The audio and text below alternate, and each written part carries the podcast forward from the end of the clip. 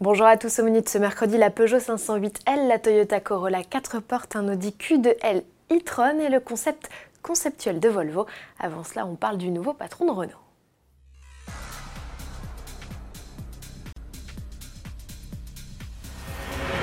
Garde à vue prolongée pour Carlos Ghosn, empêtré dans une affaire de fraude fiscale et d'abus de biens sociaux au Japon. Face à la tempête, les conseils d'administration des marques de l'Alliance réagissent. Si Nissan et Mitsubishi ont d'ores et déjà annoncé leur intention de destituer rapidement le PDG de ses fonctions, au sein du groupe Renault, on a fait le choix que Carlos Ghosn demeure le président-directeur général. Cependant, le temps de la procédure, c'est le numéro 2 de l'entreprise tricolore, Thierry Bolloré, qui va prendre les rênes. Une nomination sans surprise puisque l'État, actionnaire à 15%, avait appelé à une gouvernance intérimaire par la voix de son ministre de l'économie, Bruno Le Maire. Direction à présent la Chine où se tient jusqu'au 25 novembre le salon automobile de Guangzhou, événement au cours duquel Peugeot a présenté un nouveau modèle, la 508L. L comme luxe, longue ou limousine, la berline s'est allongée de 11 cm pour atteindre les 4,86 m. Elle profite aussi d'un empattement plus conséquent et d'une hauteur majorée de 6 cm.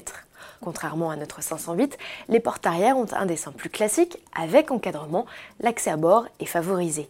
Autre différence avec notre coupé 5 portes, ici pas de haillon mais une malle. En revanche, la planche de bord est en tout point identique avec compteur numérique et écran tactile central. Ne vous habituez pas trop à son design, cependant cette 508 elle est réservée à la Chine où elle sera assemblée et commercialisée au printemps 2019. A l'inverse de la Peugeot, la nouvelle génération de Corolla berline rejoindra bel et bien le catalogue de Toyota en Europe.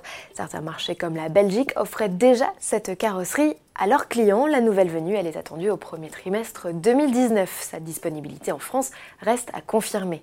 Esthétiquement, elle se repère à sa signature lumineuse spécifique, son bouclier légèrement redessiné et son jonc chromé à l'arrière. Côté dimension, elle affiche le même empattement que le break. La longueur totale de la version chinoise, présentée à Guangzhou et ici à l'image, est de 4,64 m, soit 2 cm de plus que l'ancienne Corolla. Toyota annonce deux motorisations pour l'animer, un 1,6 litre essence de 132 chevaux et le 1,8 litre hybride de 122 chevaux. Toujours à Guangzhou, Audi a officialisé l'arrivée prochaine d'un Q2 rallongé 100% électrique. Face au plan d'envergure lancé par le pays pour convertir son parc automobile aux énergies nouvelles, le constructeur allemand proposera son SUV urbain zéro émission à l'échappement courant 2019 aux côtés de son nouveau e-tron.